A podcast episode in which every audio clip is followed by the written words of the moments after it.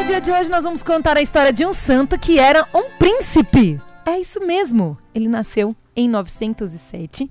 O seu pai, o nome do pai dele é bem diferente, Vradislau. E ele, o nome dele, Venceslau. Parecido com o nome do pai, da, da, do pai dele, né? O pai dele era duque de Boêmia. E ele, Venceslau, príncipe, foi educado pela sua avó, pelos seus avós, né? É, e teve ali uma educação maravilhosa.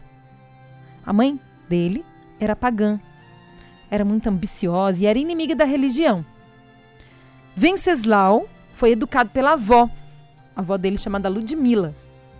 Cresceu como um homem religioso muito caridoso, que cuidava dos pobres. Seu irmão foi educado pela mãe. O que, que ele se tornou? Violento e ambicioso.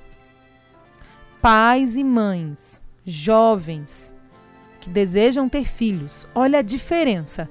Um menino que foi educado com princípios eternos, com princípios religiosos, e um que foi educado pagan pagamente. Paganamente, né? Deve ser? Acho que é.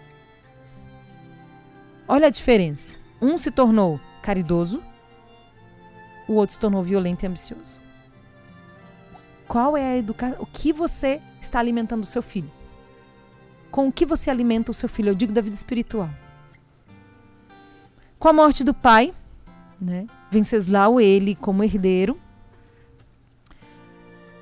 era o que assumiria, porém a sua mãe assumiu o governo e expulsou todos os missionários católicos da região. O povo, revoltado, juntamente com os nobres, pressionaram então Venceslau para que ele assumisse o governo. Então, em 925, ele assumiu o governo. Nos oito, nos oito anos de reinado, ele foi muito feliz ali na forma com que ele governou aquele povo, tanto que ele era conhecido como Príncipe Santo. Ele construiu igrejas, ele fez com que os sacerdotes exilados fossem é, retornados à terra, abriu fronteiras aos missionários. Ele governou com justiça e com brandura. Foi pouco tempo, mas ele conquistou o coração de todos. Ele se preocupou com a evangelização do povo e introduziu a todos no sistema de Deus. Ele era de uma profunda vida espiritual. Claro, odiado pela sua mãe e pelo seu irmão. Que mataram a sua avó. E também criaram uma cilada para Venceslau. Quando nasceu o primogênito, ele foi então convidado para uma solene banquete, onde foi pensado na reconciliação da sua família. Tendo saído para estar em oração na capela real, foi apunhalado pelo irmão e pelos comparsas dele. Antes de cair morto, São Venceslau pronunciou: Em tuas mãos, Senhor, eu entrego o meu espírito. Isso aconteceu em 929.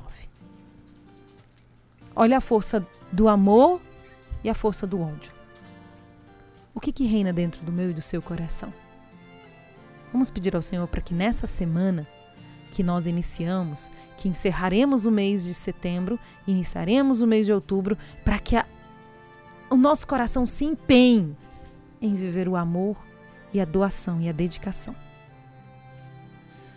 Pedimos a intercessão de São Venceslau, que foi mais forte no amar que Ele rogue por nós.